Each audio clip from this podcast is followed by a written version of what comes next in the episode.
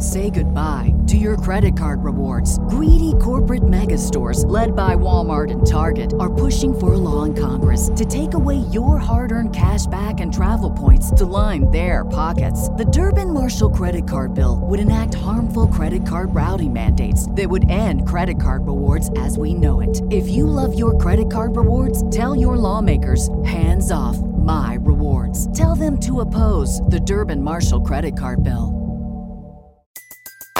Everybody in your crew identifies as either Big Mac Burger, McNuggets, or McCrispy Sandwich. But you're the filet fish Sandwich all day. That crispy fish, that savory tartar sauce, that melty cheese, that pillowy bun. Yeah, you get it. Every time. And if you love the Filet-O-Fish, right now you can catch two of the classics you love for just $6. Limited time only. Price and participation may vary. Cannot be combined with any other offer. Single item at regular price. Ba da ba ba ba.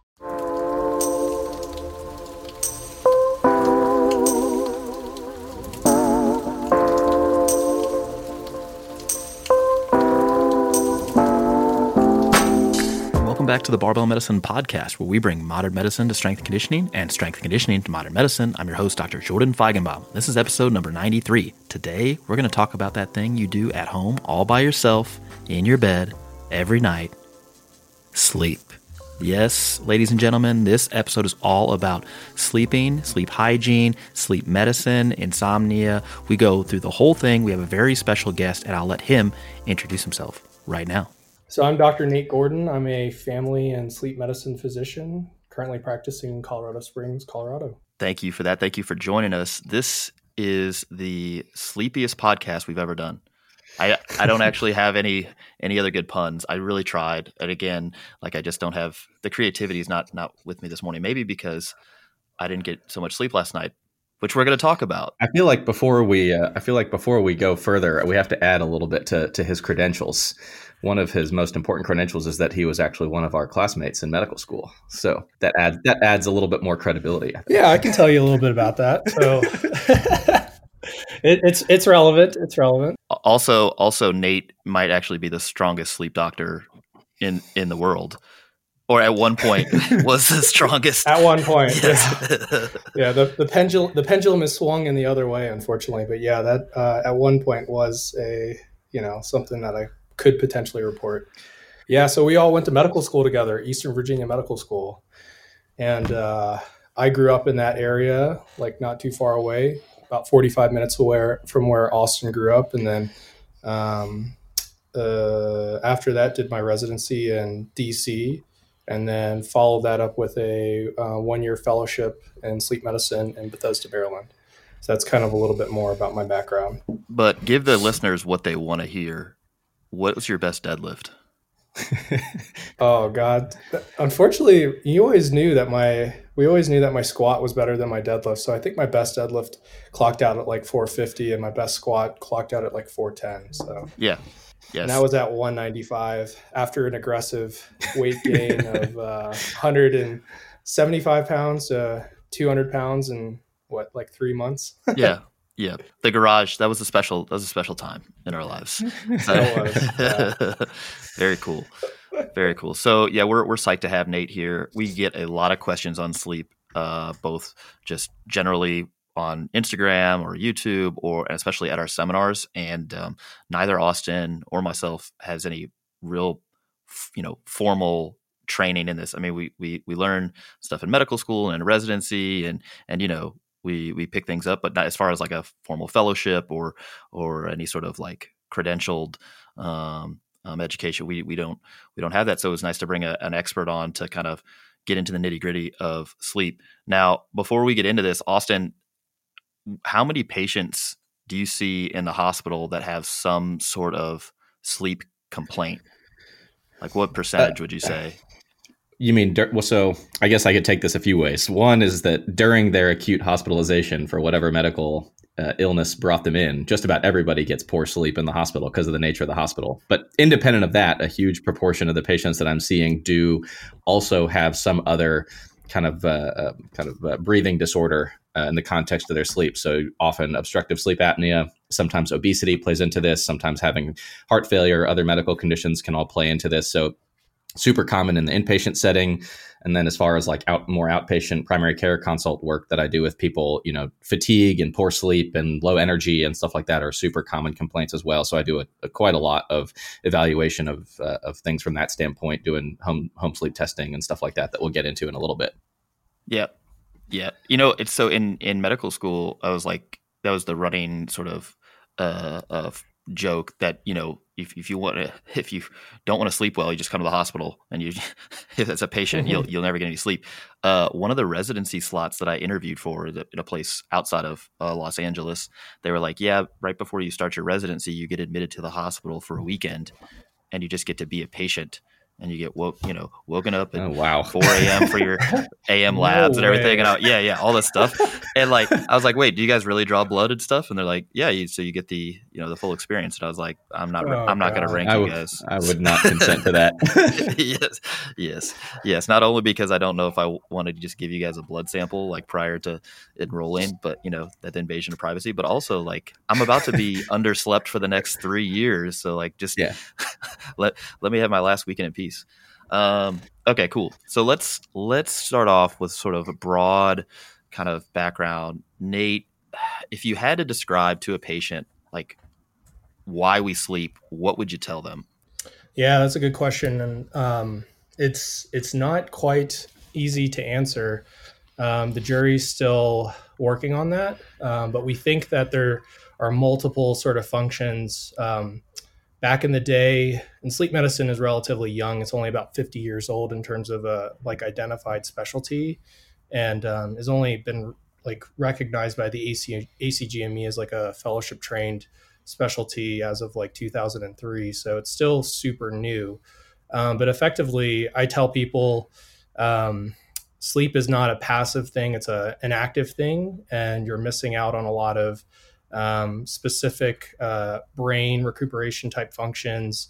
Um, memory consolidation is a big thing. Um, energy conservation is kind of an obvious thing, right? Like you're kind of shutting down or booting down the computer if you want to. I know we don't like to compare ourselves to machines too much here, but uh, generally speaking, um, you're sort of conserving that energy during that you know those that period of time, and then um, recently, probably in the last couple of years, they identified that um, there's you know, I'd say in quotations, a cleaning sort of mechanism that occurs um, via the glymphatics that are present in your brain system. So basically, you know, you're you're clearing away toxins and or uh, you know uh, negative metabolic substances um, that may or may not contribute to bad things down the road. And that's sort of the goal, I guess, of sleep is to to help you recuperate in that sort of manner. Yeah, the way I always understood, I kind of conceptualize this was that while you're sleeping, there's a myriad of different hormonal processes that are going on, different sort of maintenance processes that are going on involving like, uh, you know, like you wrote down memory consolidation and like brain cleaning, which you know a, at a cellular level is effectively like this pruning and and like refining of different synapses between neurons and and different areas of the brain. It's all these things that are like only can occur at you know the uh, uh a, for, at a substantial rate while you're sleeping right? And so i think about like what is the best sort of detox program you could go on? Uh, it well it would involve a lot of sleep the you know the correct the correct amount of sleep. So yeah no no amount of like uh, Tabasco sauce and lemonade juice cleanse is gonna get you detox like a like a solid month of consistent sleep, for example. Um, so I think that's a, a, reasonable sort of description of like the general processes that are occurring while we sleep. Um, there's a like a structure though to this, so like a sleep architecture, like how we kind of move through these different phases. And, and I think one of you know one of the big questions or ideas that people kind of have is like, well, if I'm not actually asleep but I'm in bed and I'm quote unquote resting, maybe that's just as good as sleep. And I think going through some of the sleep architecture, this sleep structure will help clear that up because it's not the same thing. And as you say, it is sort of a, an active process. So can you take us through this sort of sleep architecture, the structure of, of sleep, how this normally goes uh, uh, while people are, are asleep? Yeah, absolutely. This is this is probably one of the more interesting things that um, when I'm seeing a patient in clinic, and going through either a sleep study or just some general education, this is probably one of the big things that people want to know about. So I'm happy to talk about that. And the way we, we want to kind of uh, break this down so that it's a little bit more digestible without getting too into the weeds is you have two forms of sort of predominant sleep. And um, this is uh, as, as basic as it seems. Um, it's, it's, it's actually based on um, eye movement. So you have what's called non rapid eye movement sleep uh, or NREM sleep and rapid eye movement sleep. And NREM sleep usually consists of about 75 to 80% of sleep for most people um, throughout the night. And this is all, um, we'll point out based on in lab sort of sleep study, clinical, uh, not trials, but evaluations of try to try to establish norms. So, you know, most people who end up getting recruited for these uh, studies are usually young, healthy adults. So, a lot of this is based on young, healthy adults and may differ depending on your population. But you have NREM sleep and REM sleep. So, 75 to 80% NREM, 25% REM sleep. And they're all, each like stage has its own sort of flavor and sort of uh, uh, characteristics. And determining the different stages isn't so much important for the patient as much as it is sort of for the clinician. But the way we'll break it down is sort of, you know, in these 90 to 100, sometimes a little bit longer minute periods, you're transitioning from what we think of as lighter stage sleep to um, deeper sleep, um, ultimately culminating with REM sleep. That's not 100% of the time, but we'll just go with it as, you know, a potential archetype. So, um, non you know non REM sleep is comprised of three different stages. It used to be comprised of four different, and the American Academy of Sleep Medicine made it a little bit easier on us. And now it's only three stages. And N1 sleep is your first stage, and that's considered light sleep. And we don't spend too much time uh, in the night uh, in this stage, but it's about five percent, and it's generally speaking like the easiest stage to wake up from. And what's kind of interesting is um, if you wake somebody up from a period of time of them being in N1 sleep, they may even report to you like that they don't even feel like they're asleep. Hey, doc, no, I wasn't asleep at all.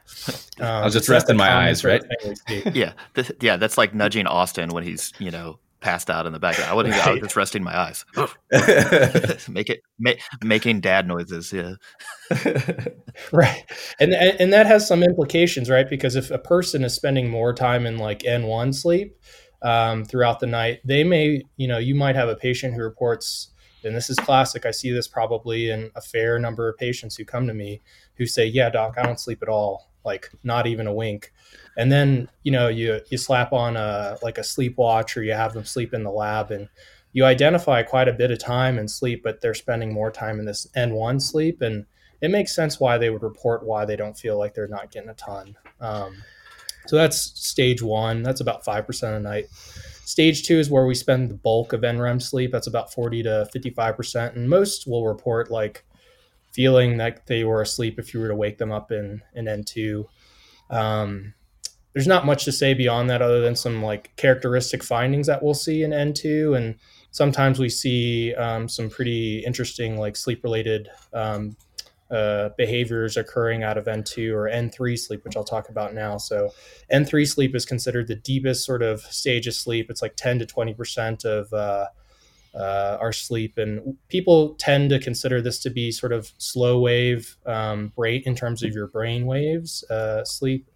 It's typically considered to be the more restorative stage of sleep. And honestly it's it's very sensitive to sleep deprivation so like your body knows that it wants more n3 um, so, for example, like if I were to sleep deprive Jordan and say, okay, Jordan, you're going to go to, you know, uh, this many uh, baby showers this week, and you're going to stay up and take lots of pictures and not get a lot of rest. Um, the likelihood is is that that first night that I gave him, you know, an ability to catch up on that sleep, you might see a higher number or higher percentage of this non uh, non REM stage three sleep, and that's because your body um, wants to wants to maximize it if it can.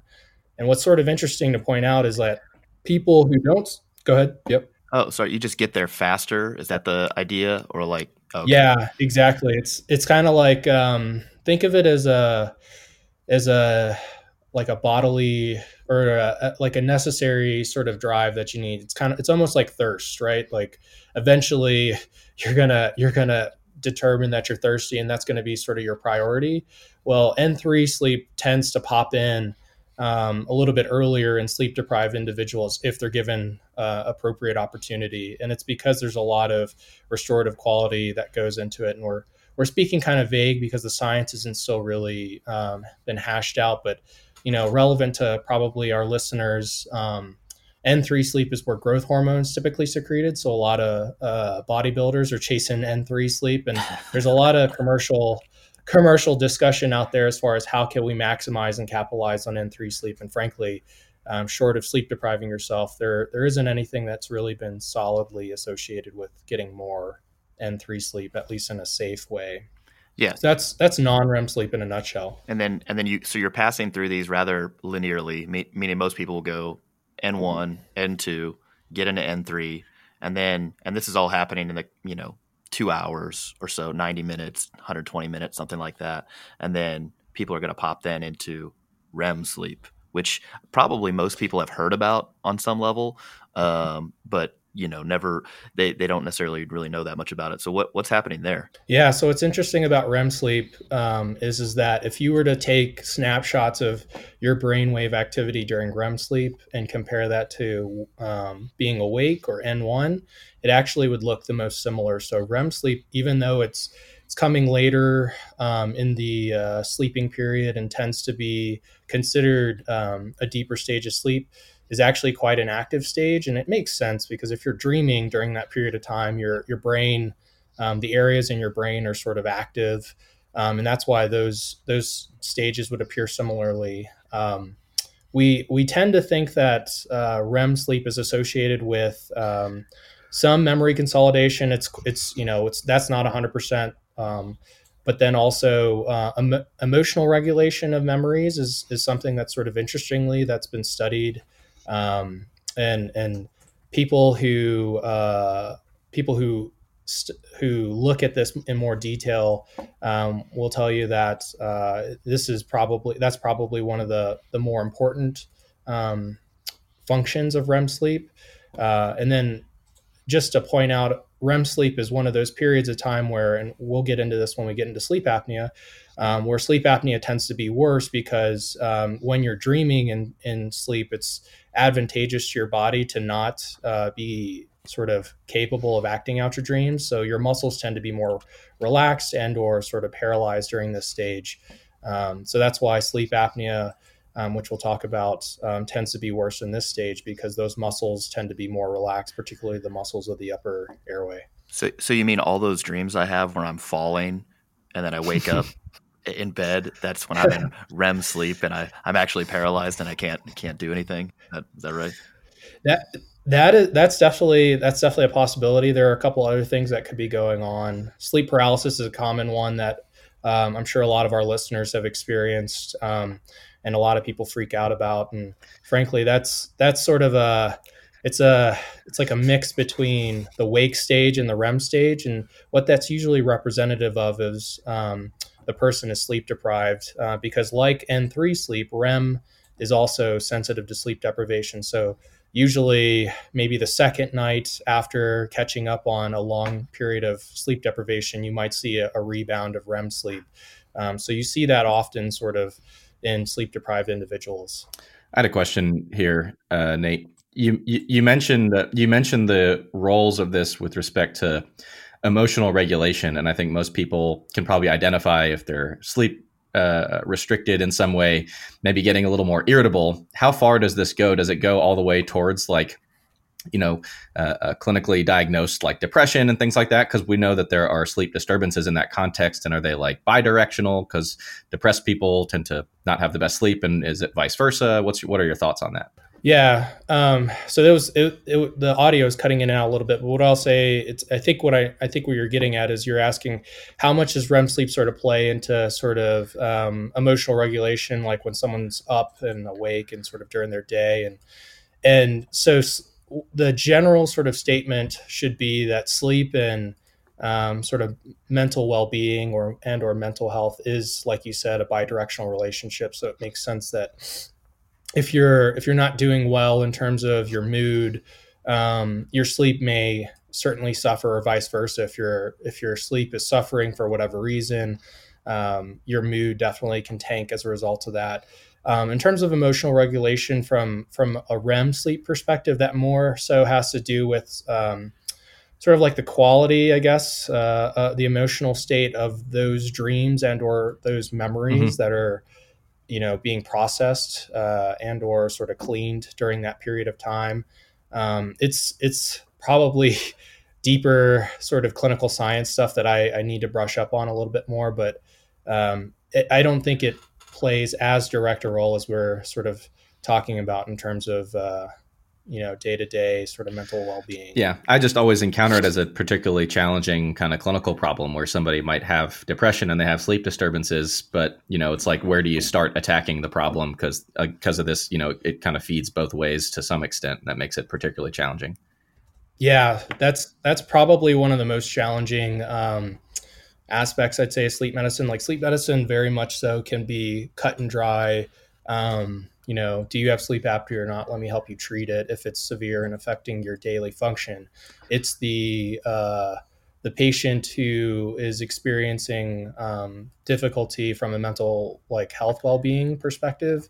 Um, and and you're right. Like, how do you navigate that? So I usually tell people like to not put things on the back burner. Like, yeah, continue evaluating and assessing this with your primary care doctor as well as your behavioral health team, um, because uh, it's only going to be an uphill battle if you continue to have uh, mood and or mental health uh, and pain issues. and and pain too. Similar situation with pain. You know, we know that that uh, sleep restriction limitation tends to exacerbate kind of persistent pain states, and pain itself obviously can disturb sleep. So similar, similarly difficult situation. Yeah, there, and we'll definitely talk about that. When we talk about insomnia and obstructive sleep apnea as far as like some bidirectionality between different medical conditions and and these things. So.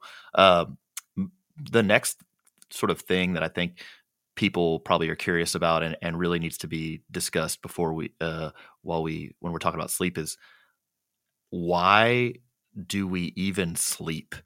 Like all right we've talked about what it is what's going on the general sort of architecture here but like what what pushes us to sleep? I mean what you know just think how productive I could be if I just stayed up the whole time.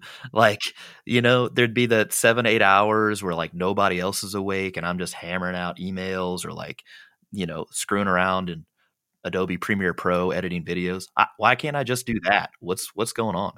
Yeah, so I I I I'd make the argument that a lot of um, a lot of people would would say that they they are not sensitive to sleep deprivation and that they're capable of functioning during the day. But sort of by and large, the majority of the, the data out there suggested that um, to, to a certain degree and, and sort of the, the number of hours of sleep are still sort of depending on which group you go to, that's still sort of in question. Um, but certainly you can make the argument based on the data that uh, if you stay up long enough, um, you're going to have enough of a sleep pressure building that it's going to affect your daily function. Um, and in general, most people sort of fall within, you know, our, you know, what what we would expect to be the standard um, deviation of of need. So somewhere between, you know, six, seven, uh, and six, seven hours to about eight or nine hours is sort of the average as to what most individuals need. And maybe I think the the last time I looked it up, the last uh, percentage was about 10% of the population may require or may do fine with just less. I think it's an individual kind of thing. You have to really sort of look at it and and determine and this is what I talk to a lot of my patients about is if you're coming to me because you're experiencing daytime symptoms and we identify that you're not getting enough sleep then that's something that we need to concentrate on.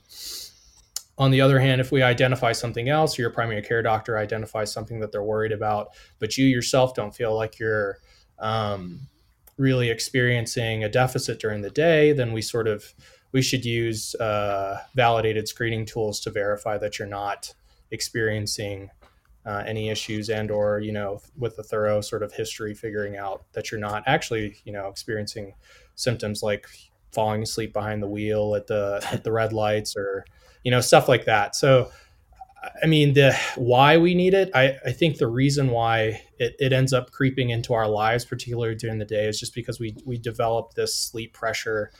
Um, and, and the way that I t- classically will explain this to patients is there are two sort of models that are uh, that we're experiencing um, our sleep through. And the first is that process aster pressure that we're discussing. And and that's basically that sort of innate drive to get sleep. And whether that's due to needing to get more uh, that restorative deep quality sleep or that memory consolidation it doesn't really matter like it's a it's a form of pressure that builds up over time and i think all of us uh, at least here can can relate to that. You know, if you've been up for a prolonged period of time for a call shift, um, towards the end of that shift, you're definitely starting to slow down and, and become groggy. And, and that's just because you've got, over time, you've got sleepy chemicals, uh, particularly what we think to be uh, comprised of adenosine, um, building up in your brain the longer that you're awake. Um, and that's sort of this think of it as like a gas tank that's filling uh, and by the time that you are given the opportunity to sleep you're utilizing that gas uh, to allow the sleep process to occur got it yeah so there's basically this gradually mounting sort of pressure to go to bed. Some of that i prefer the term i prefer the term sleep drive. Sleep drive. Yeah for sure. Yeah it just keep it keeps building throughout whatever your normal waking hours are uh, and that you know tends to make people uh, engage in regular cyclical sort of sleep habits based on their day to day life, which can change though with like shift work or you know major stressors, and that can throw this whole thing into out of whack. Um, but there's a secondary process that I guess has they're not necessarily mutually exclusive, but I guess I've I've heard another way to describe this more than the sleep pressure is just based on the circadian rhythm um, process C, as as you kind of write here. What's your sort of take on that? Like, do these things go together? Are they mutually exclusive? Um, how do you how do you kind of square that circle? Yeah. So so what's interesting? Um, I don't I don't tend to think of them as um, I mean, they're they are exclusive processes in that they're separate, but they the way that they overlap is sort of how sleep is enabled. So, um, you know, we talked about sleep pressure that builds up over time, ways that you can sort of mitigate that, right? Obviously, sleeping, so that that brings down some of that sleep pressure. So things like napping or sleeping longer for longer periods of the day may reduce someone's overall sleep drive. Caffeine, um, it is a, is a has an effect on adenosine that reduces it. Uh, its effect, um, but process C or the circadian rhythm that you bring up. So a lot of people like to talk about this. It's it's really important to sort of understand that this is um, this is sort of like an internal biological clock that uh, is running on its own, um, and it is susceptible to uh, perturbations from the environment. Particularly, it's it's most susceptible to um, to light.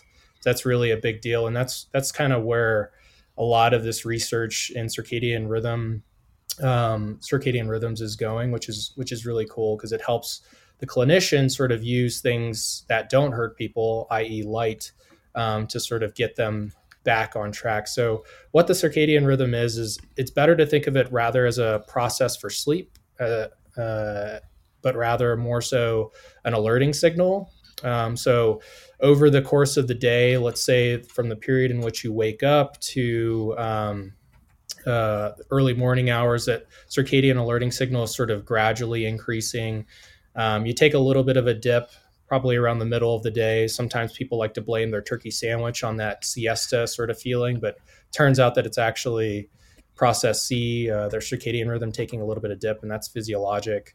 Uh, and then that over over the course of the day will continue to sort of increase, and that's why we often feel a little bit more alert in the afternoons. And then even um, they've plotted it out um, because the circadian sort of rhythm sort of follows uh, uh, temperature, core body temperature. And what's interesting is just before we go to bed at night, um, our, our, our alerting signal is pretty high, and that's theorized to be due to you know back in the day when we were living in caves and outdoors, we had to make sure that our sleeping environment was safe. Um, so that's a sort of an interesting theory. Um, how uh, and then eventually what happens is once once you've sort of you know s- situated your your environment um, that that circadian rhythm takes a dip melatonin starts to secrete around that time um, and then at its lowest the circadian rhythm um, will sort of intersect with your sleep pressure being at its highest and those two things together are kind of what help people go to sleep.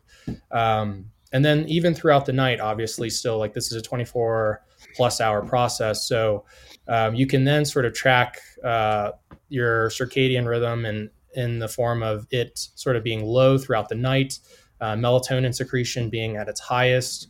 And again, that sort of follows core body temperature. So what's kind of interesting is that your core body temperature is coldest or lowest in the middle of the night, but then starts waking or starts uh, going up one to three hours before you wake up. Um, so then allowing that circadian alerting signal to sort of you know begin to build and that's why most of us frankly uh, if we follow any sort of regular sleep schedule will wake up before our alarm goes off and that's because you're alerting your circadian alerting signals waking you up.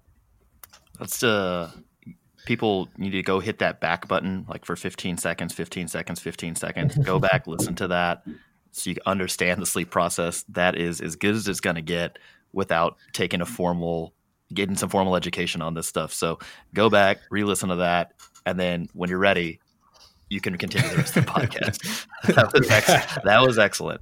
That was excellent. Um, okay, so we've talked about uh, what is sleep, the structure of it, processes that contribute to like this need or drive, as Austin like says, drive to sleep. Uh, the nitty gritty, the big question is, well, how much do I need? I, you know, you look at the, yeah. the National Sleep Foundation, they have this like cute chart, you know, goes from like newborn all the way to older adult. And effectively, once you get into this uh, like 18 years old and, and over, they're talking about seven to eight, seven to nine hours of sleep on average for most individuals with some wiggle room on, on either end, meaning some people need maybe a little less and some people need a little more. Um, and you kind of alluded to this earlier, like if someone's not having problems in their day-to-day function they're not having you know excessive daytime sleepiness or compromised performance at their you know the job or in relationships or whatever this again sounds very like dsm-5 like psychiatry kind of diagnosis then maybe they're fine but do you find that people don't have a lot of insight into that meaning that people who are like regularly sleep deprived and performing under where they should be they just don't know like hey, yeah, you're actually you're actually underperforming. They just think this is life. This is what it's supposed to be like. Do you find that pretty frequently? Yeah, I do, and that's that's probably even more commonly seen in um, the patients that we identify with sleep disordered breathing. So, like, it's very interesting. I on a I should I wish I had kept track of the number of times I've had patients come back and tell me like, man, like I have no idea for the last 20 uh, some years or 30 some years of my life how I even was sleeping without, you know, this breathing machine or sleeping with without uh, treating my condition. And you sometimes get that in patients who um, have insomnia too. You know, they, they start to sort of recognize how, how much of a difference um, they're getting in terms of their daytime function when you start to improve their sleep. Um, it's it's like night and day for some uh, sleep apnea patients. For ins- for some insomnia patients, they tend to, you know, over time become conditioned to sort of just operating at that level of sleep deprivation, um, and those tend to be a little bit more challenging cases. Uh, but uh, you're abs- yeah, you're absolutely right. Like some people have no idea until you sort of remove the blinders from them, and then um, it it can definitely make a positive impact. Um, you just have to really uh, work with your patients uh, on an individual basis. Uh, I, I, wish that there were sort of broad like brushes that we could sort of paint this picture for most people out there, but it tends to be something that that needs to be a little bit more individualized. And you, you, know, you mentioned the National Sleep Foundation. I think I think the National Sleep Foundation is great. Um, they have a really good website. I think we should link that for our uh, listeners uh, because they, they go into detail as, as, to a lot of different sleeping um, conditions and or um, reasons why sleep is important. But I, I, absolutely agree with you. It's very it's hard to say that um, everybody needs to adhere to the sort of guidance and or recommendations that are pointed out. Um, I think it's just too much of an individual call. Um, and uh, I don't know that I necessarily 100% agree right now. Sure. So how would you, if somebody asked you, Dr. Gordon, how much sleep do I need per night? How do you respond to that? Yeah, that's a good question. I usually I usually will come back at them with uh I mean it not not to be like quick or too cute to the point, but basically it, it just depends on on you. Um, and that's it, it that's usually where we kind of go back to the beginning and we kind of ask the individual like um, what brings you to my office today like what things are we trying to accomplish uh, and what things can we how could we improve your life and notice how i didn't like i'm not specifying how can i improve your sleep. I'm trying to figure out what's going on in your life that you think sleep may or may not have a role in. So uh, I, I, tell everybody there's no strict like rule. Uh, there are norms. Most people tend to fall within those norms but um, it's just highly individual. Gotcha. So there's not run one weird trick for telling people how much sleep they need. And and it does it does sound like you know that the amount that not only is there not one amount for each person, but even within the individual, this is likely to vary um, maybe over over time, depending on the time scale you're looking at. And I'm curious, you know, if you could talk a little bit about maybe some of the changes that tend to happen as people get older, because obviously we work with a lot of uh, older population, and we hear a lot about kind of the their experiences with respect to sleep and training and life and things like that in general. So, what, what's the current thinking in the sleep medicine world as far as kind of what ha- what uh, changes are happening across the lifespan uh, on this front with the, with respect to sleep quantity and quality? Yeah, that's that's a good question. This is something that's been sort of revisited. Um, it was it was initially sort of studied, um, and the thought process was that older patients in general, um, uh, and and okay, so let's define that because that's kind of hard to define. Um, in sleep medicine, in general, older patients in quotations is somewhere between 55 and 65 years old. So you know those of those of our listeners who are falling within that range don't take that as like a jab or anything that's just you know sort of how the sleep medicine literature sort of ca- categorize people but uh, basically uh, folks falling you know somewhere right of 55 to 65 years old are considered older adults and sort of traditionally what has been thought of is that um, those those folks experience more um, lighter stages of sleep so n1 n2 and tend to experience um, less of that N3 sleep. Um, and that's thought to be due to like uh, a multitude of things. So we we you know you guys reference a lot the the biopsychosocial model, and a lot of that may play a role here. So you know these individuals have a higher incidence of medical and or uh, you know psychiatric conditions. Um, they tend to you know they experience a lot of role uh, transitions, meaning that these folks are, you know, as opposed to a 16 year old who is is attending school and sort of playing sports, and that's sort of their responsibility. Um, older individuals have a lot more sort of stuff going on in terms of their their individual roles within their, you know, their li- personal lives, their families, and or society. So. Um, it's thought that those those things contribute to them experiencing less N3 sleep.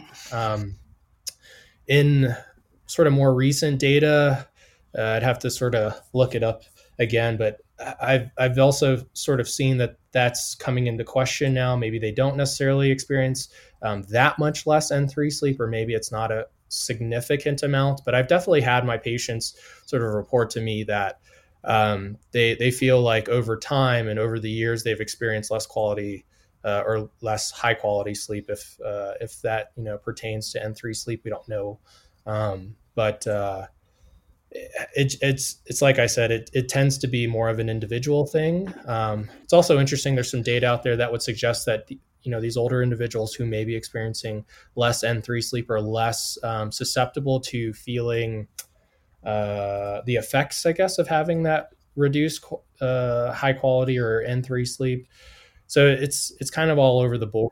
So it may be it may be that would suggest that it may be physiologic i.e not a real significant problem if they are less susceptible to that change. Right. kind of like we see changes in certain hormone levels across the lifespan be it thyroid or testosterone or something and it's not necessarily clearly associated with with uh, symptoms or or reduced uh, you know increased risk of more of uh, disease or death. So it may just be a physiologic thing. So it's a little a little tricky. Yeah exactly for sure. Makes some sense but I'm sure in 15 to 20 years we'll be like, oh man, we're so dumb. Yeah, which which is fine. You just got to update your priors. The worst thing you can do Yeah. is just keep saying the same thing over and over again, despite overwhelming evidence to the contrary. Okay, moving on. So we talked about why we sleep, structure of sleep, what makes us go to sleep, and then like how much we may or may not need, depending on the being an individual in different contexts, etc. Let's start talking about some sort of practical slash clinical type uh, applications here. So first off, somebody says, Dr. Gordon, all right, you're the sleep guru. What do I what should I start doing at home right now to make sure that I'm setting myself up for success as far as getting the best quality sleep that I can? I think you would start with sleep hygiene, which we talk we say that phrase all the time and I think now looking back, I wish that every time I said that phrase, I would actually define it and say exactly what you know is considered to to relate to sleep hygiene. Because I think people are just like, okay, I know what dental hygiene is. You just like brush your teeth and floss. Like, what is the toothbrushing and the flossing for sleep? What what falls in this category? Yeah, that's a you bring up a really good point because what's interesting about sleep hygiene is, in general, it's classically um, when you look at sort of the clinical trials that assess for treatments for things like insomnia, sleep hygiene is usually actually the control. Um, but then when you look in the details of those studies, sleep hygiene isn't always either well defined or if it is, it's sort of not uh, congruent, uh, you know, exclusively across the board. So I'll tell you what I think my version of sleep hygiene is and sort of what I think, what I would consider sort of to be basic things that um, all individuals should, should at least to some degree keep in mind. And, and sort of what I tell my patients, particularly those who I'm treating for insomnia, um, is that sleep hygiene is one of those things that um, it's it's the the most basic level of uh, thing behaviors that may influence your sleep. So if you're not doing these things, you're sort of setting yourself up to for an uphill battle potentially. So sort of common things. Um, that we talk about are uh, environmental factors that can influence your sleep, and that's sort of the primary sort of basis of sleep hygiene. So things like uh, making sure you have a comfortable mattress to sleep on, and that you have a safe environment to sleep in, and that you're not, um, you know, keeping the bright beaming lights in your, you know, in your house on um, when you're trying to go to sleep at night. Um, temperature is an interesting one that a lot of people uh, will overlook. Uh, so as I sort of mentioned, you know, based on your circadian rhythm, which follows a core body temperature, you can negatively influence your ability to go to sleep if you're trying to go to sleep with your thermostat set to 85 degrees. Um, you know, that's all rel- that's relative to the individual, right? If you're someone who runs cold, I guess, then maybe having it a little bit higher. But in general, we would have, we would uh, ask most individuals to set their thermostat somewhere between 67 and 70 degrees uh, at a max. Um, improper sort of uh, activities uh, around sleep. Some of this kind of makes sense. Um, so if you were to use caffeine uh, just before going to bed, it would make sense that you might have some difficulty with going to sleep uh, shortly after. Nicotine, like caffeine, is also a stimulating substance. So for those of uh, our listeners or those patients who are tobacco users, definitely it's uh, nicotine is something that can negatively influence uh, your sleep because it's a stimulating type of uh, uh, you know drug, if you will. You know, I, I get a lot of. I ask the question, "When is your last cigarette of the night?" And they usually tell me just before I go to sleep, and that's counterintuitive because it's a stimulating. It has a stimulating effect. So, you know, generally speaking, sort of again, we're thinking baseline recommendations, think low hanging fruit that we can try to adjust. I would advise that being removed from around the bedtime and then and then alcohol. So alcohol is a common sort of commonly used uh, uh, sleep aid. It helps reduce um, the time it takes for you to go to sleep. Uh, there's no doubt about that. But the issue with alcohol is is that number one it sort of it negatively impacts your um, well to say that it's negative is hard to to make that comment, but it, it impacts your sleep architecture by basically suppressing all of your REM sleep. So you don't, you, people who drink a lot or have, uh, you know, a binge type night might experience um, a longer, crazy uh, more elaborate dream that they end up waking up from, and that's because they're sort of pushing all of that REM sleep towards the the last portion of their sleeping period. Um, and then as alcohol starts to metabolize, people tend to wake up. So that's why alcohol is not um, a great sleep aid and is included in that sleep hygiene sort of discussion. Uh, and then sort of other common things that we'll talk about. Um, people who exercise just before sleep or just before trying to go to sleep. Um, if it's a particularly hard workout, like if you're doing an RPE 10 type workout, you're you're probably not going to sleep that well. You know, if you do it right before you hop into bed. Um, so in general, I think the convention is somewhere on the realm of like three four hours before bedtime. I think that you can play around with that depending on the intensity of the workout. And you know this this listens list group of listeners, I'm sure would appreciate that. Um, and then eating, so food is actually kind of like light.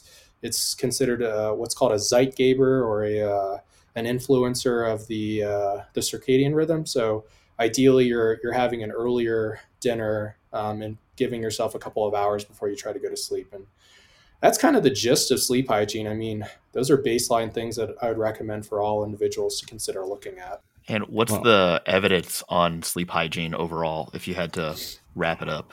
Yeah, it's uh, so sleep hygiene for patients who have uh, who have who meet the criteria for chronic insomnia or insomnia, like even acutely, is it's not it's not good enough, generally speaking. Um, you have to do a little bit more than sleep hygiene. So for those listeners out there who either get a handout on sleep hygiene or for those who are practicing um, in clinic um, and you're giving your patients sort of a you know either sleep hygiene handout or a talk um, that may not be enough. Uh, and the, the evidence uh, you know at the moment is a is a weak against um, strictly using sleep hygiene as a as the only form of intervention.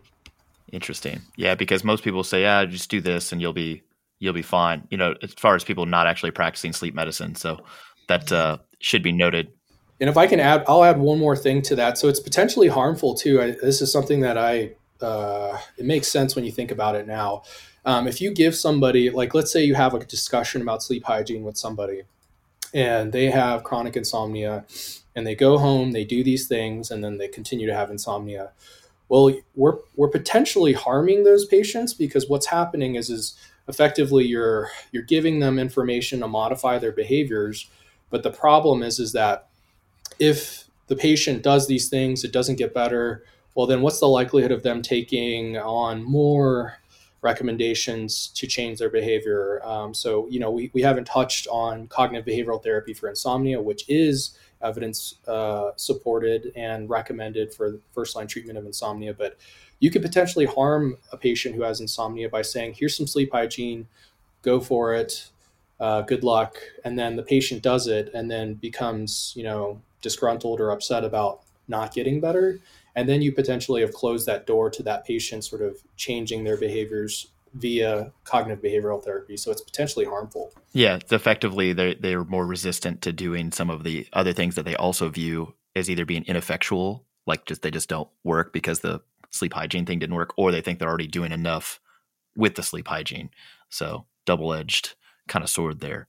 Um, okay. So I think it's important now. There are two like major diagnoses that I think, like clinical diagnoses that that uh, we see all the time, um, particularly in North America, and then just are the people who we interact with on a regular basis, and those are insomnia and obstructive sleep apnea.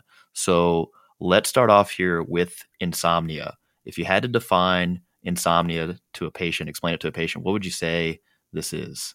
Yeah, so um, in a nutshell, it's basically um, difficulty with initiating sleep or maintaining sleep, um, or both.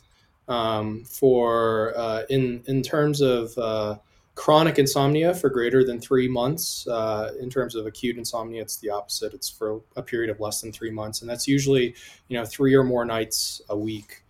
Um, super common thing that we see, particularly, I mean, obviously in sleep medicine, but definitely even when I'm doing primary care, I see probably I'd say a third of my patients are complaining of this this uh, this condition. Yeah, it's got uh, obviously a lot of people in North America. I think it's like something like twenty to thirty percent, yeah, of adults in North America, and you, you can have it short term or chronic. So short term being like less than three months, chronic being usually greater than that.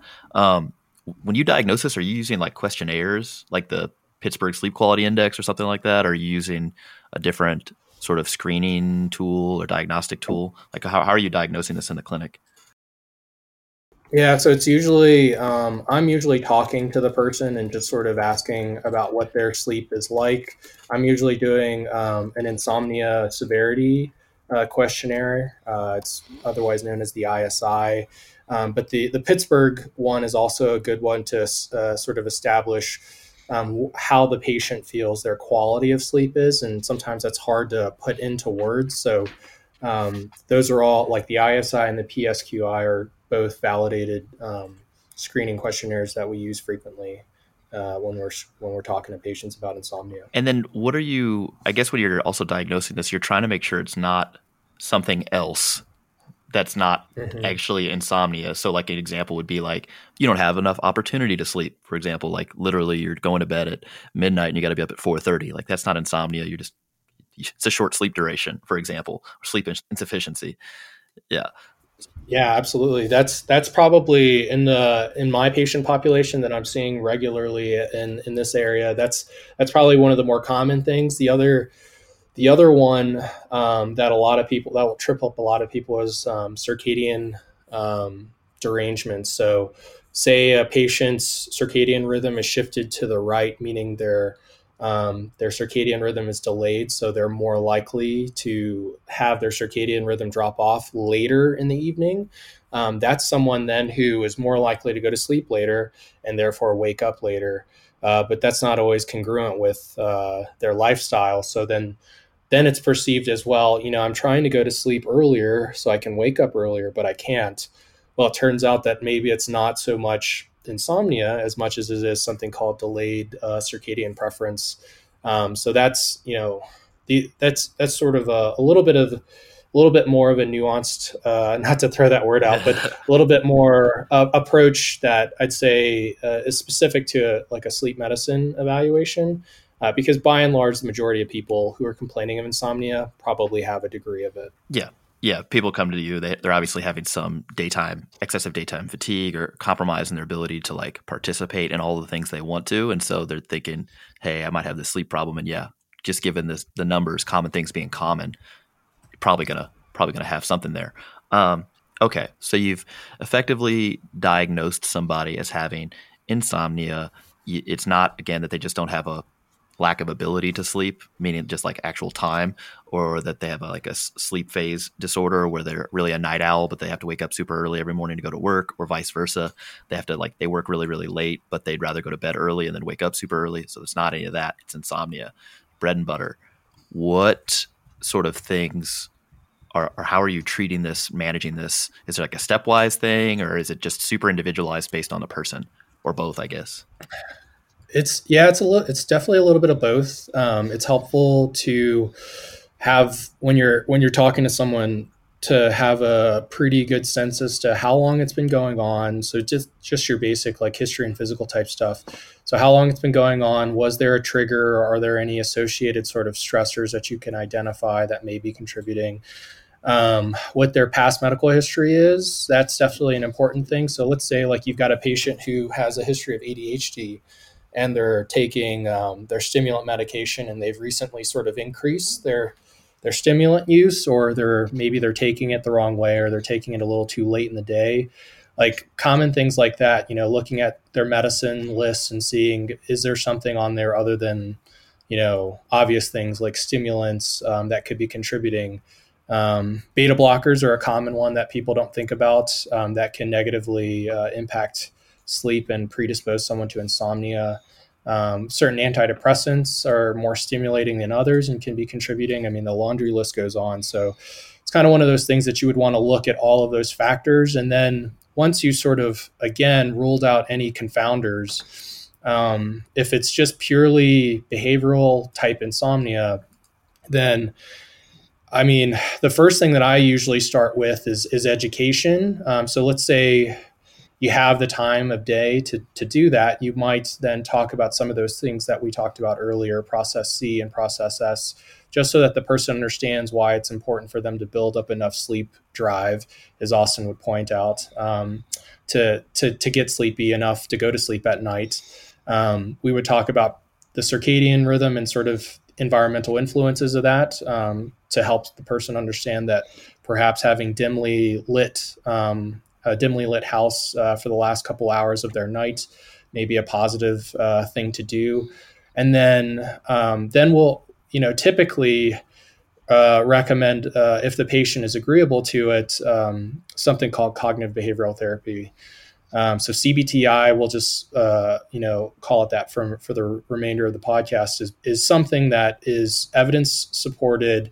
Um, it's the primary sort of recommendation if you go to all of the sleep um, all the organizations that be that sort of make uh, these guidelines cbti is sort of the go-to. And and frankly not everybody is trained in cbti and it's it's not it's not to say that it's super hard to learn how to do with patients. It's just it can be time consuming it's a something that requires multiple sessions can require up to six to eight weeks of you seeing somebody who's trained in it uh, uh, for periods of you know between every two to four weeks you check in with somebody and you're, what you're basically doing is you're making micro adjustments to um, something very uh, personal the person's nighttime behavior and doing a couple of things that we can specify um, in a little bit but that that's how I would approach it. Now if you're a primary care doctor or you're seeing your primary care doctor and you're complaining of insomnia then you know, once you, like I said, have identified that this is purely insomnia and you want to get help,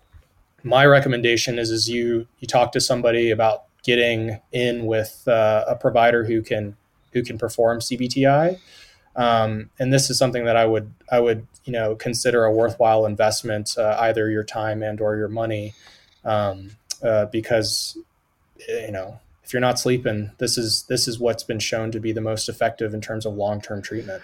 I know there may not be direct evidence on this, but I know that I've seen uh, several like web based CBTI services for people because I've had patients who are in areas where they don't have local access to one. Uh, can you speak to that at all? What, anything you know about any of those services? We don't have to name anyone in particular, but yeah, sure. Yeah, so you know, it's it's worth saying, and I, it's probably easier to say say it than it is to achieve it. But CBTI is definitely important, and unfortunately, there just aren't a ton of people who are doing it. Um, but as far as online delivery, so there are some there are some studies out there that have demonstrated that the online uh, delivery form of CBTI is effective, and then there are other.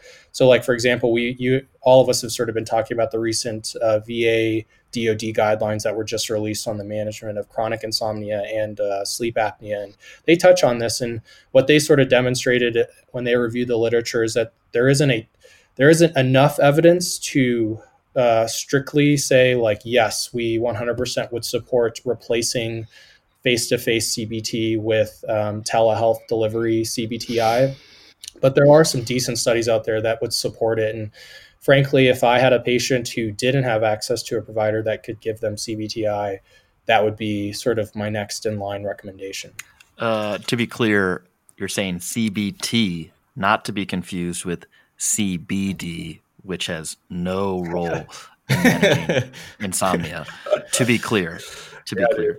That, that's a whole nother that's a whole nother conversation. Don't open that bag of words. Well, and I have to say this because um, you know, it's the internet, and sometimes the audio, you know, people are like it's CBD, CBT, and and honestly, people may people mistake up like, you know, more egregiously unrelated things than that. So, for example, Corona, the the alcohol, the beer, has taken an eleven percent market hit ever since the coronavirus has been getting play in the media.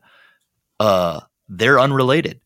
And I'm just saying, if people can make that link, people are going to make the link between CBT and CBD. And they're, again, I cannot stress this enough unrelated. One is the primary management tool for insomnia. The other one has no effect on insomnia, uh, despite despite what the person shilling the CBD uh, discount code in bio may lead you to believe.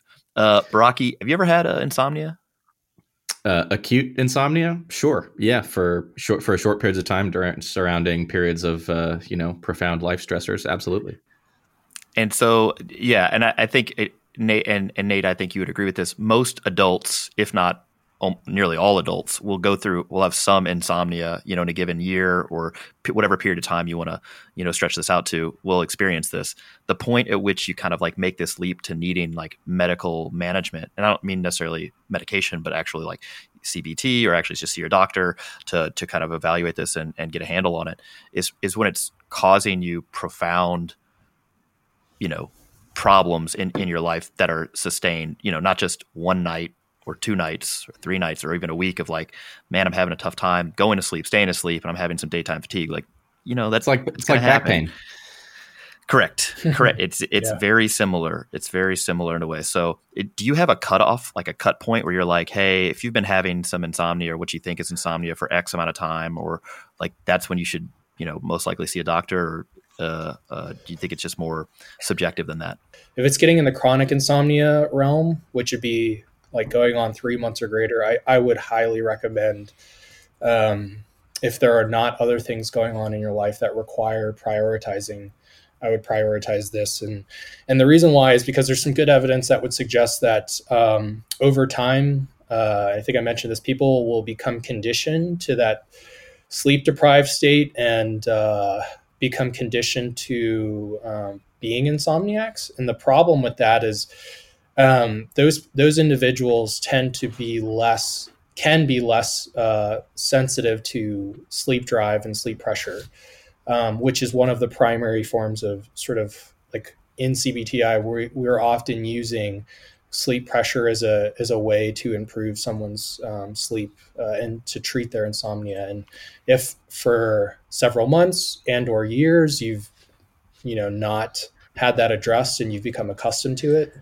you're looking at what may be a little bit of a, more of an uphill battle as compared to somebody who, you know, is experiencing insomnia over the last couple of weeks because they have a big test coming up or they have some other sort of external stressor that's that's affecting their sleep. Got it. That's good advice. Um, okay, now second most common uh, thing that we run into with respect to sort of sleep disorders, it's got to be obstructive sleep apnea. Uh, and you know, I, I, think I've told my story of how I got diagnosed with this a million times. So if you listen to any of our other podcasts where the word sleep apnea like appears in the keywords, you can hear, listen to it there. I'm not going to bore you guys with that. Uh, but the funny thing is, it's contagious because I gave it to Austin, so Austin's got it too. it's the first cases of infectious obstructive sleep apnea. No, uh, also not true. But um, yeah, so obstructive sleep apnea. Again, if you had to give people a sort of lay uh, uh, definition of this, how would you define it, uh, Dr. Gordon? Yeah, so I talk about this a lot in my clinic, and I think um, I agree. Like the the lay sort of description should basically be um, sleep apnea, obstructive sleep apnea, particularly in a nutshell, is at night when you go to sleep, your muscles relax to a certain degree. Um, I think we could all sort of agree with that statement. Um, well, it turns out the, the muscles of your upper airway um, also relax. So your tongue and your neck um, can relax to a degree in which you either have a reduction of your breathing or um, an inability to maintain uh, an open airway.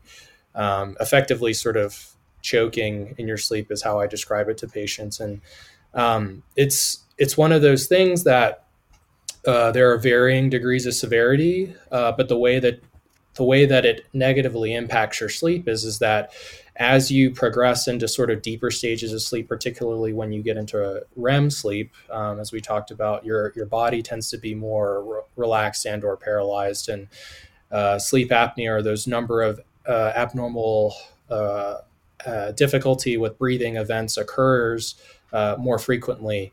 Um, so what that does in turn is is it sort of you know as you start to um, not be able to breathe, your brain uh, and your lungs receive less air, and therefore your brain receives less oxygen, and you start to wake up. Um, so you're effectively, as you're getting into these deeper stages of sleep, your body then starts to choke itself and sort of pulls yourself out of those deeper stages so that you're either awake or you're in those lighter stages of sleep when you're less likely to have um, sleep apnea occurring. Yeah, and that happens a certain number of times um, over the course of the evening or the course of your sleeping period. Yeah, so it's like a, a respiratory effort related arousal, effectively. Like you just you can't keep the oxygen at the level it needs to be when your muscles are relaxed, and then you, in order to like get that the oxygen up, you got to wake up a little bit. So, and that's yep. keeps you out of those yep. deep stages of sleep. So when you're diagnosing this, um, in general, there's like two main types of tests. You can go to a sleep lab. And they you know hook you up to a bunch of different sensors and you know oxygen monitors and such, etc. Or you could do it at home. Um, it's a typical home sleep study. Do you have a preference? Is there like a you know what are they, they actually monitoring? And then um, do you do you recommend one over the other uh, in any particular situation? Yeah, that's a that's a really good question. I think um, so. I don't know that I would recommend one versus the other, uh, but to we can get into sort of the specifics. So, with an in lab sleep study, effectively what you're getting is you're getting um, monitoring oxygen levels with a pulse ox. You're getting um, monitoring of your heart with a like a simple like one lead or two lead EKG. You're getting um, uh, airflow and or um, uh, in, in two forms of different measurements. Um, you're getting brainwave activity, so we can monitor when the person's asleep and then when the person's starting to wake up or has like a respiratory type of event um, that we, you know, discuss that then causes them to wake up. Um, uh, we have some belts that will sit over your chest and your abdomen to tell us if you're if there was an effort during that uh, those res- respiratory events, and then we have some extra leads um, to monitor things like arms and leg movement. Um, so that's a you know that's a lot of, of information that the the sleep uh, an in lab sleep study is getting. And what's helpful for that is you're getting a lot more information. You know, is the person waking up uh, because they're having a, a reduction in their breathing? That's not accompanied by a reduction in their oxygen level. Like that's a thing. You know, um, and that and that can cause sleep disruption. So so you get more information with the in lab. The at home study, which may be a little bit more um, uh, easy to for the patient at least to sleep, involves fewer leads. It's basically sort of generally speaking, it's most of the things that we talked about, with the exception of the eye and brain um, monitoring that we talked about. So all the oxygen, um, the breathing functions that we talked about, um, position is there and then you know because we can't tell when the person's asleep or not we we rely on the person telling us okay i went to bed at this time and fell asleep at this time and i woke up at this time um, i think for the most part if you're if you're concerned that you have sleep apnea, which I, I think we'll probably talk about screening um, in a bit, um, I think a home sleep test is a is a fine opening uh, initial type of test. Um, but the, the convention should be understood that because it's um, going to pick up fewer individuals, since we're missing some of those those other uh, inputs, um, that if you have a negative sleep study and you still suspect that you may have sleep apnea, then my recommendation would be is you either repeat that um, home sleep test or you uh, the ideal alternative would be is you get a, an in lab sleep test to, to follow. Yeah, I mean when you're trying to figure out or, or, or determine who would be eligible for this. Uh, if they weren't didn't come see you in the office where you didn't get to like do an exam and look at them and ask them a bunch of questions uh, what sort of risk factors are you like think that, uh, are predictive here? You know so people at home who may not necessarily had been thinking that maybe i have sleep apnea even though it's super common. We're talking like almost a billion people worldwide have sleep apnea okay? So what sort of like uh, traits, characteristics, or other risk factors would you um, sort of put together as sort of like this screening tool um, that you might use, and where where would people go for that? Yeah, definitely. So you guys have mentioned um, quite a few times during your uh, seminars and prior um, uh, material the stop bang screening questionnaire, and that's that's a good starting point. So you know, like the we'll run through the mnemonic, but essentially, are you know if you're a snorer, if you snore loudly, if your bed partner, you know, hates sleeping next to you or has to sleep in another room because you snore really loudly, that's a positive, you know, S there. If you're tired during the day or you feel fatigued or you're sleepy or you're falling asleep at inappropriate times, that that's the T, and that that might be you know that's a positive indicator there. Um, the O is for if you've if you've been observed uh, whether you're stopping breathing or not, and that would be um, you know you're you'd have to have a bed partner to tell you that. Um, but if you've woken up you know gasping or choking, it's possible that you know that might that might be representative of a, an apneic event. Um, the P in stop is uh, pressure. So if you're someone who has high blood pressure, we we have um, pretty decent data su- to suggest that um, the surge of uh, fight or flight hormones that occur when someone's choking uh, during uh, during sleep apnea is associated with an increase in um, uh, systolic uh, blood pressure. And as a result of that, if you have high blood pressure, that might be a risk factor, and you may have um, sleep apnea.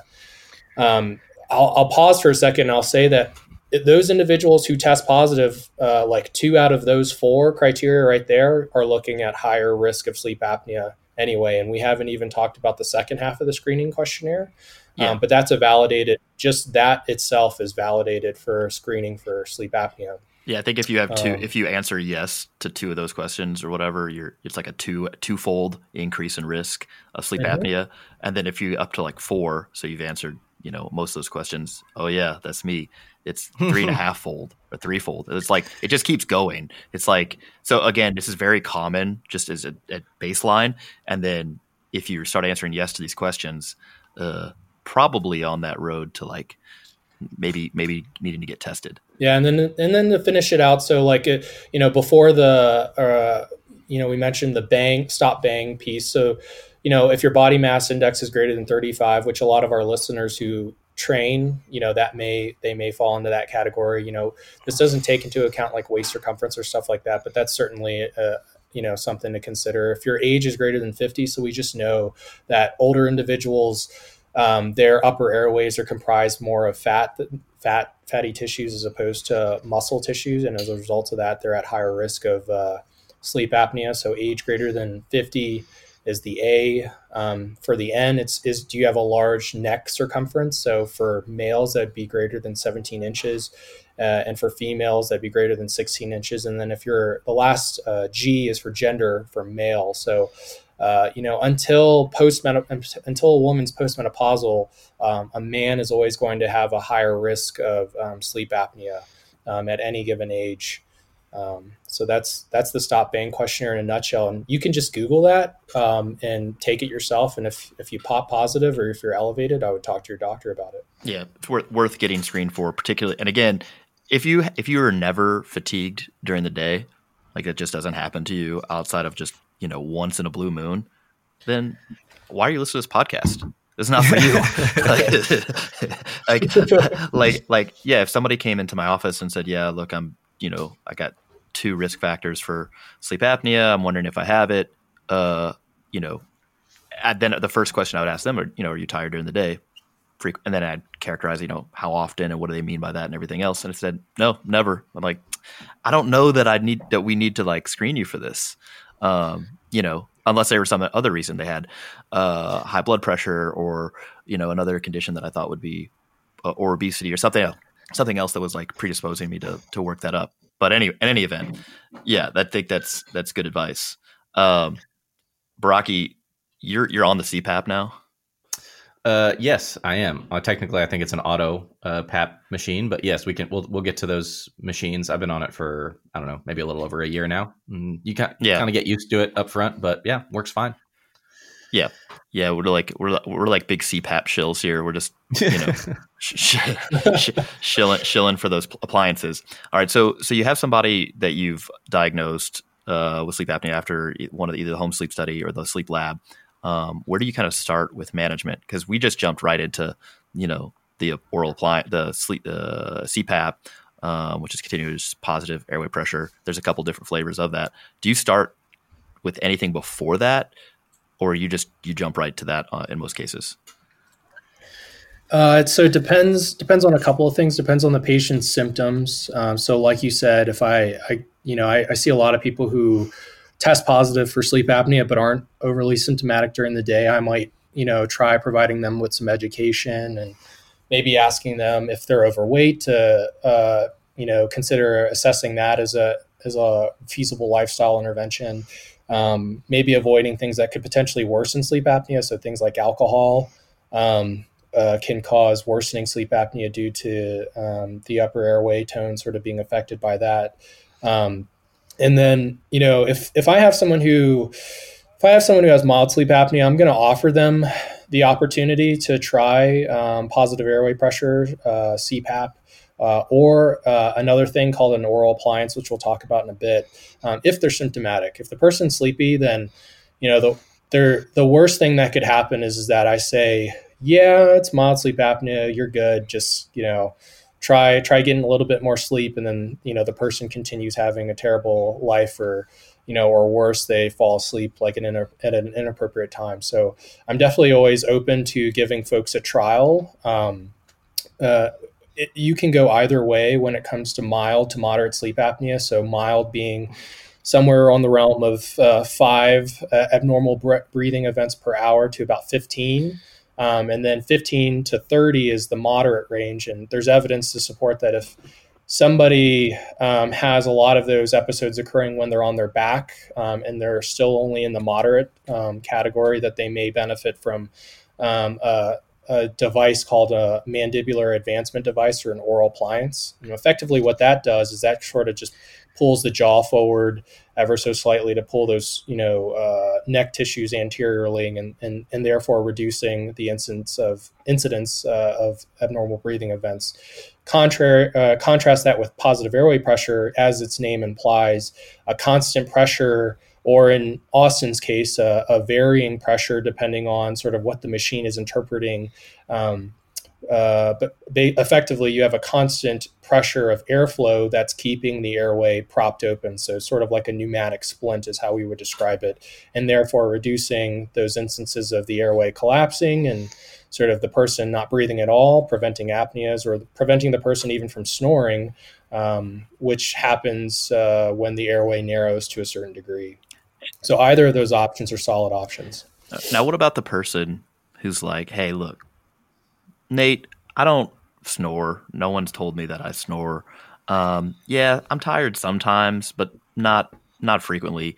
I meet some of these criteria, uh, I guess, but uh, you know, honestly, when I when I drink, anytime I have a you know, I go out with my buddies and I have you know a few drinks, man, the next day I'm just wrecked, and I think that I I'm just hungover, you know, because I feel so bad in the morning, but I really don't drink that much. Um, is there anything related to sleep apnea there? Yeah, so that person might be sort of teetering on the realm of uh, borderline sleep apnea, or they may very well have mild sleep apnea, and it's just not really all that apparent until they, number one, um, have more obstructive events relating to their alcohol intake, or number two, they get lower quality sleep as a result of their alcohol intake, therefore, sort of making them feel the effects of their you know sleep apnea a little bit more the next day. So either way, I'd, I'd probably, if a person presented with those complaints, I probably would refer them still to to be assessed for sleep apnea. Yeah, and and I think the way I understand with the alcohol, uh, one, uh, people it alters the sleep architecture. Two, it uh, people tend to sleep in abnormal postures compared to where they normally sleep. So, for example, um, I never used to sleep on my back ever because I would just be apneic. and so the way I dealt with that was to never sleep on my back. But when I would drink, um, like in college and, and in med school, because I don't do that anymore since I'm a responsible adult, um, I would just sleep on my back and it would be, you know, terrible. Uh, and so when I actually did my sleep study, I had to sleep on my back. And uh, yeah, that was I think they found out very early on in that sleep study that I was I had some some pretty substantial apnea. So between the abnormal postures and then also can be an additional like muscle relaxant where the strap muscles of the neck maybe even a little bit less tone than they normally have because you're uh, wasted. Um, yeah, can't contribute. Any any other common medications that you see do similar sort of things? Um, opioids are a big one. Uh, What's interesting about opioids, though, is that they, instead of them sort of contributing to strictly obstructive apneas, they can also contribute to central apneas. So that's why, you know, we have with the within the the realm of this this big opioid epidemic, people across the country are are dying from opioid overdoses. The you know the, the main reason why they're they're dying is because their brain is no longer uh, being told that it should it should breathe, and those are called central apneas. Um, that's something that we commonly um, see uh, here in Colorado Springs. You know, I'm not not people dying, but I see a lot of central apneas because of altitude. So um, the uh, the that's definitely a contributor. Um, other medicines that can cause um, relaxation uh, to uh, in excess, uh, if, especially if they're used in excess. Potentially uh, things like benzodiazepines uh, and or other muscle relaxants, but the big one um, is thought to be from opioids. Nice, good. All right, look, I've got a rapid fire question for you guys, all pertaining to sleep. Nate, you've been awesome on this so far, and now I'm going to try to trip you up. But you don't have to trip up on your own. We're going to try to include Dr. Baraki in this rapid fire question because I know that he loves this so much. But in in uh, this time around, this these are medically related things. Okay, so we'll start off here. Nate, commonly asked question we get all the time: What about catch up sleep? So I don't sleep during the week that much, but on the weekends I crash, I catch up. That's fine, right? Mm, no, it's not, uh, because what that typically what that typically will contribute is uh, you having difficulty with going to sleep once you've caught up. If you're more sleep satiated on the back end, you have less sleep drive and therefore are less effective at going to sleep later. So my recommendation is if you can if you can avoid it and try to maintain a regular sleep schedule, that's more ideal. Uh, Austin, during the weeks that you work in the hospital, when you're on, you're potentially getting less sleep. What do you do? Like how do how do you even function? Uh, well, so I would point out that I'm not in residency anymore, and so my I actually tend to have relatively little issues with respect to to sleep. I don't do night call anymore or anything like that. So my sleep schedule overall tends to stay pretty consistent. I'd say that when I was in residency, then it was a similar deal. I tended I tried to be as regular as I could with my sleep, but of course sometimes it was out of my control. So if I had, you know, the the long you know 28 hour icu calls or something that would be erratic.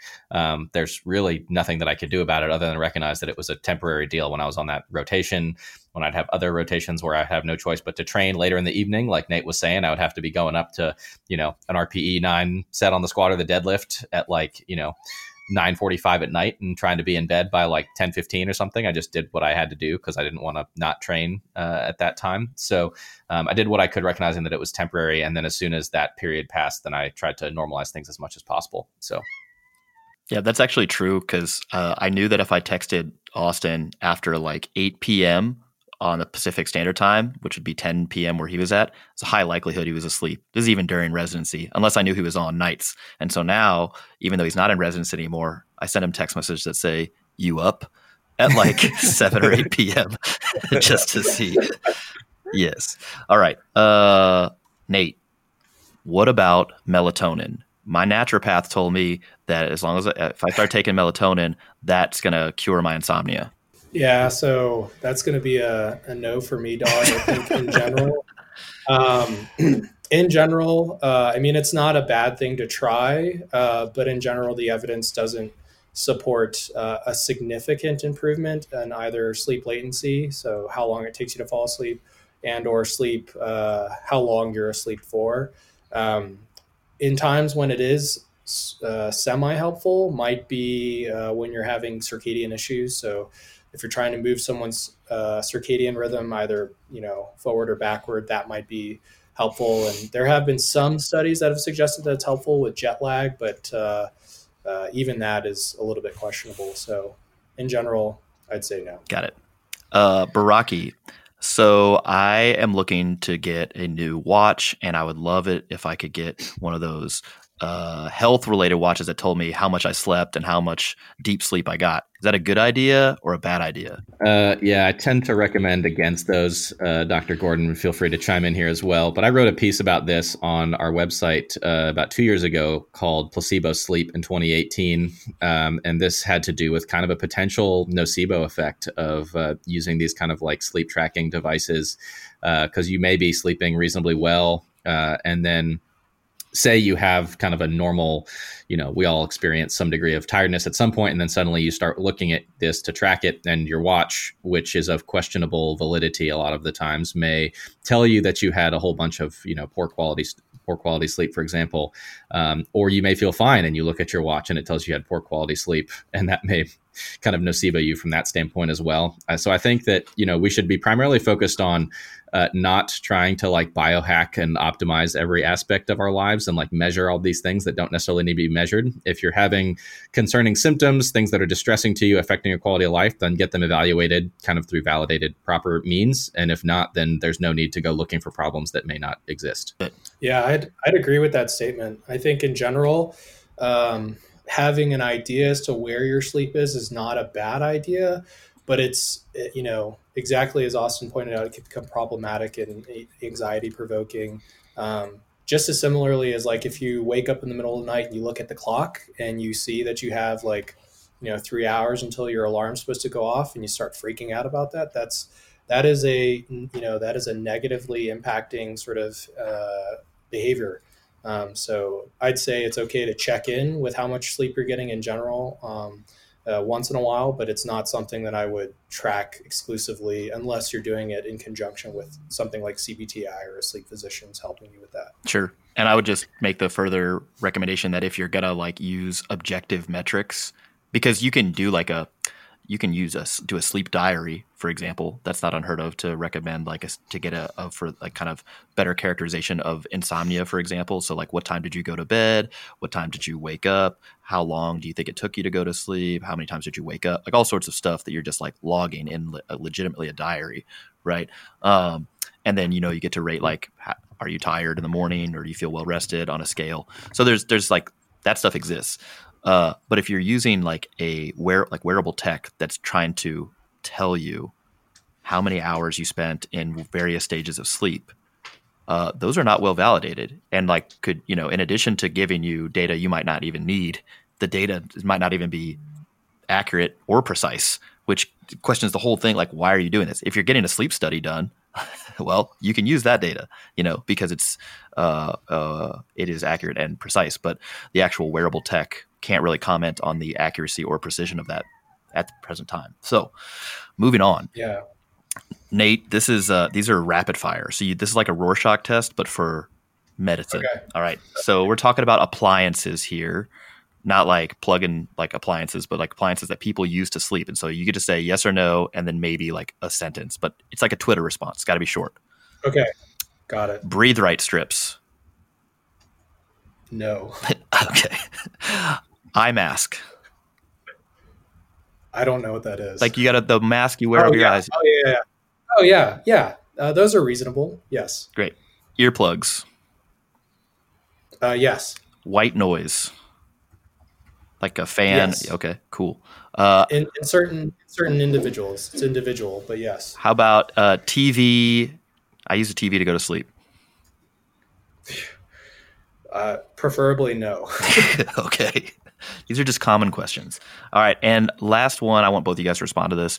How, Nate, you can start. How important do you think it is for the circadian rhythm for people to get outside and expose themselves to the sun on a daily basis? Oh, man. It's so, so, so important. It's, I mean, if there's one thing that listeners can take away pertaining to the circadian rhythm, because I know that was a little bit uh, like over their heads, it's that light is the most sensitive driver of that. So I would highly recommend that during the day you get lots of light exposure, and at night you try to limit that light exposure. So just you know, what if what if somebody's sleeping uh, or has to do like a night shift?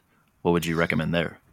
Yeah, so as they're coming off of their night shift, try to limit the amount of light exposure that you're getting uh, in the morning so that you can still um, sort of convince your body to go to sleep. Uh, but then as soon as you wake up, ideally you're ex- exposing yourself to bright light um, so that you're again trying to entrain that that uh, that pattern or that rhythm um, so that your body knows, hey, it's time for me to be awake now.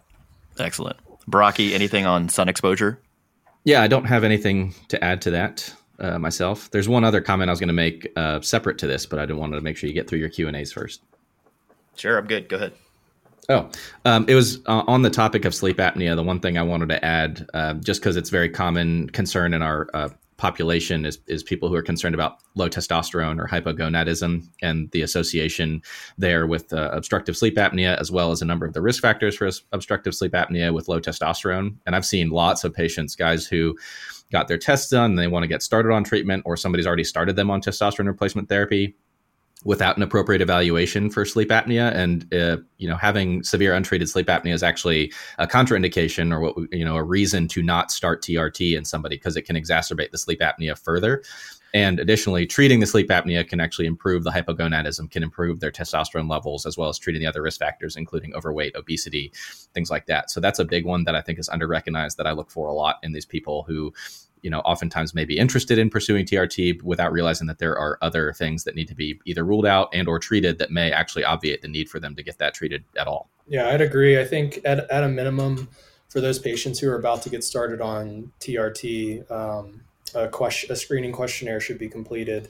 And if it's not, that's, you know, you're wrong. Perfect. Guys, we did it.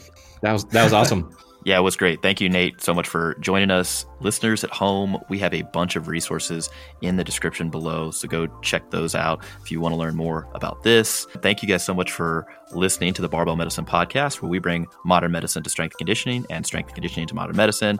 I'm Dr. Jordan Feigenbaum, joined as always with Dr. Austin Baraki and our special guest, Dr. Nate Gordon. If you guys are listening on iTunes, Stitcher, wherever you get your podcast from. Leave us a five star rating and review. It really helps drive traffic to our podcast, and we'll catch you on the next episode. See you.